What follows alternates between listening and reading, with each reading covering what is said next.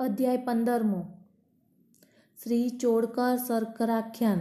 શ્રી ગણેશાય નમઃ, શ્રી સરસ્વતે નમઃ, શ્રી ગુરુભ્યે નમઃ, શ્રી કુળદેવતાય નમઃ, શ્રી સીતારામચંદ્રાભ્યાય નમઃ, શ્રી સદગુરુ સાયનાથાય નમઃ, છઠ્ઠા અધ્યાયમાં શિરડીમાં રામનવમી ઉત્સવ કથા વર્ણવી છે. એ ઉત્સવની શરૂઆત કેમ થઈ એ પ્રસંગના કીર્તન માટે સારા હરિદાસ મેળવતા કેવી મુસીબત નડેલી તથા શ્રી બાબાએ આ કામ દાસગણુને કેમ સોંપ્યું અને દાસગણુએ કેવી કુશળતાથી તે પાર ઉતાર્યું એ સર્વ હકીકત છઠ્ઠા અધ્યાયમાં આપી છે. હવે દાસગણુ જે રીતે હંમેશા કીર્તન કરતા હતા તેનું વર્ણન આ અધ્યાયમાં વાંચીએ.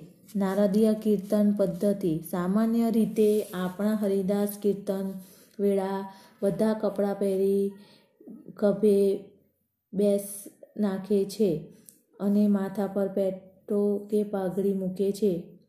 બમીસ પર લાખો ડગલો પહેરે છે અને લાખું ધોતિયું પહેરી બે ખભે ઉપાણો નાખે છે. શેરડીમાં આ કીર્તન માટે આવા જ કપડાં પહેરી દાસ ગણુ બાબાને પ્રણામ કરવા ગયા હતા. ત્યારે બાબા બોલ્યા આવો વરરાજા આવા સુંદર કપડાં પહેરીને ક્યાં પધારો છો? દાસ ગણુએ ઉત્તર દીધો, દેવ, હું તો કીર્તન કરવા જાઉં છું. ત્યારે બાબાએ પૂછ્યું, આવા બધા વસ્ત્ર, ડગલો, ઉપરણો ફેંટો, એ બધાની શી જરૂર છે? એ બધો દેખાવ કરીને અહીં આવવાની કે સર્વ પહેરવાની અગત્ય ક્યાં છે? દાસ ઘણું સમજી ગયા અને બધા કપડાં ઉતારી બાબાના ચરણામાં મૂક્યા. ત્યારથી તેમણે આવા મપડા ફટી પહેર્યા નહીં.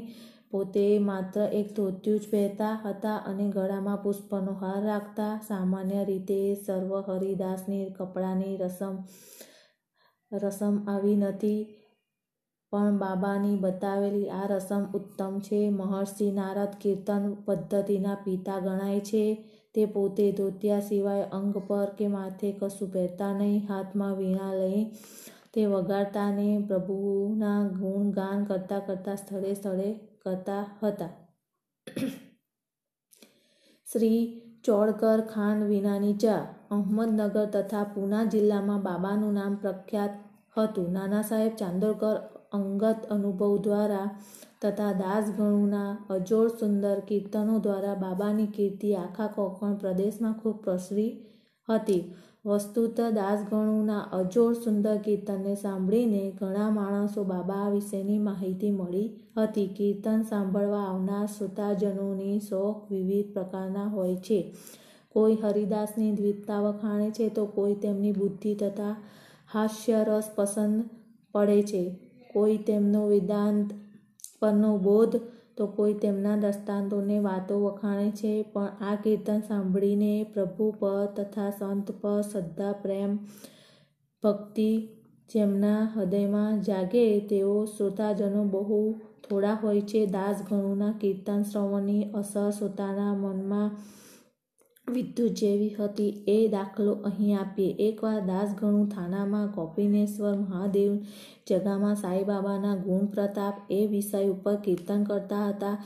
થાણા જિલ્લાની દીવાની અદાલતમાં ઉમેદવાર તરીકે નોકરી કરતો શ્રી ચોડકર નામે એક ગરીબ માણસ અન્ય શ્રોતા જોડે બેસીને આ કીર્તન સાંભળતો હતો. દાસગણુનું કીર્તન તેમણે ધ્યાનપૂર્વક સાંભળ્યું.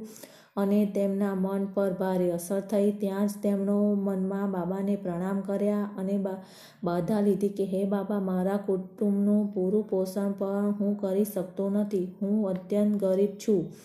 આપની કૃપાથી જો હું મારા બાતાની પરીક્ષામાં પાસ થઈશ, તો કાયમી જગા મળશે. તો હું શિરડી આવી આપના દર્શન કરીશ. આપણે ચણે માથું મૂકીશ. અને આપને સાકર ધરીને વહેંચીશ. ત્યાં સુધી હું સાકર ખાઈશ નહીં. એ પછી સૌભાગ્ય ચોળકર બતાવીને પરીક્ષામાં પાસ થયો અને તેની, તેમને કાયમી જગ્યા મળી. હવે લીધેલ પ્રતિજ્ઞા પૂરી કરવાની બાકી હતી. તેમજ તે વહેલી પૂરી થાય તે ઉત્તમ. આ નિર્ધન ચોળકરને મોટા કુટુંબનું પોષણ કરવાનું હતું, જેથી શેરડી જવાના ખર્ચ જેટલી બચત થતી નહોતી. કોઈએ ખરું કહ્યું છે કે થાણા જિલ્લાનો નાણેગાત સરહદી પર્વત ઓળંગવો સહેલો છે, પણ નિર્ધન માણસને ઉંબરકાદરનો ઉંબર પણ ઓળંગવો અઘરો છે. ચોળકરની એ ઈચ્છા પોતાની પ્રતિજ્ઞા બને તેટલી વહેલી પૂરી કરવાની હતી. તેથી ખર્ચમાં ભારે કાપકૂપ કરીને પણ સીડી યાત્રા માટે પૈસા એકઠા કરવાનો એનો નિશ્ચય કર્યો. નિત્યના ખોરાકમાં ખાંડ, સાકરની બાધા લીધી. તેથી ચા પણ ખાંડ, સાકર વિના જ લેતો હતો. આમ પોતે થોડાક પૈસા બચાવી શક્યો અને બાબાના દર્શનાર્થે તે શિરડી આવ્યો. બાબાના પગમાં પડી શ્રી કૃષ્ણ ધર્યું અને લીધેલી પ્રતિજ્ઞા મુજબ બાબાને શુદ્ધ હૃદયથી સાકર ધરાવીને ભક્તોને વહેંચી દીધી અને બાબાને કહ્યું, બાબા, દર્શન આપતા કરીને, દર્શન કરીને કૃત્ય કૃત્ય થયો. આજે મારી ઈચ્છા પૂર્ણ થઈ. ચોડકર બાપુ સાહેબ જોગને ઘેર ઉતર્યો. જોગ પણ ત્યાં હાજર હતા જેવા બંને જણ ઉઠીને મસ્જિદમાં ઘેર જતા હતા. તેવા બાબાએ જોગને કહ્યું, તારા મહેમાનને આજે ખૂબ સાકર નાખીને ચા પાજે.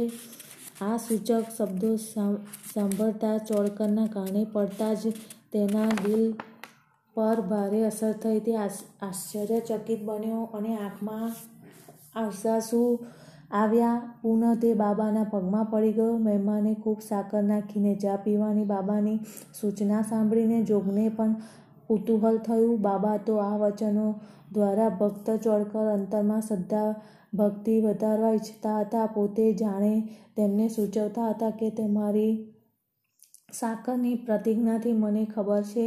તથા તમારી બધાની સાકર મને મળી ગઈ.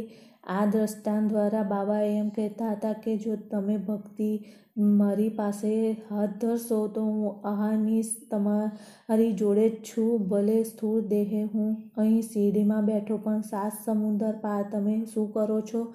તે સર્વ અહીં બેઠા હું જાણું છું. આ વિશાળ જગત પર તમે ગમે ત્યાં જાઓ, પણ હું તો સદા તમારી જોડે જ છું. તમારું સ્થાન તમારા હૃદયમાં છે.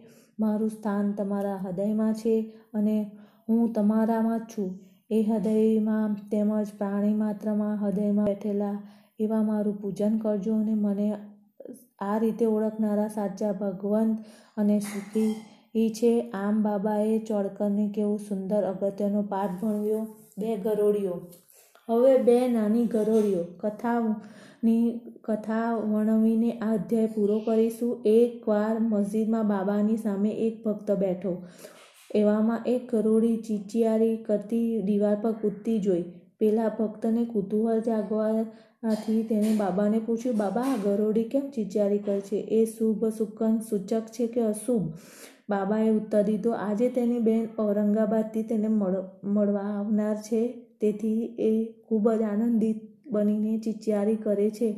બાબાના આ શબ્દ સાંભળીને પેલો ભક્ત બરાબર સમજ્યો નહીં. તેથી તે છાનો માનો બેસી રહ્યો. એમાં, એવામાં એક ઘોડા પર બેસીને એક જણ ઔરંગાબાદથી બાબાને દર્શને આવ્યો. તેને હજુ આગળ જવાનો તો ઘોડો ભૂખ્યો હતો, જેથી તેને ચાંદીના ચણા ચાંદીના ચણા દેવાના હતા.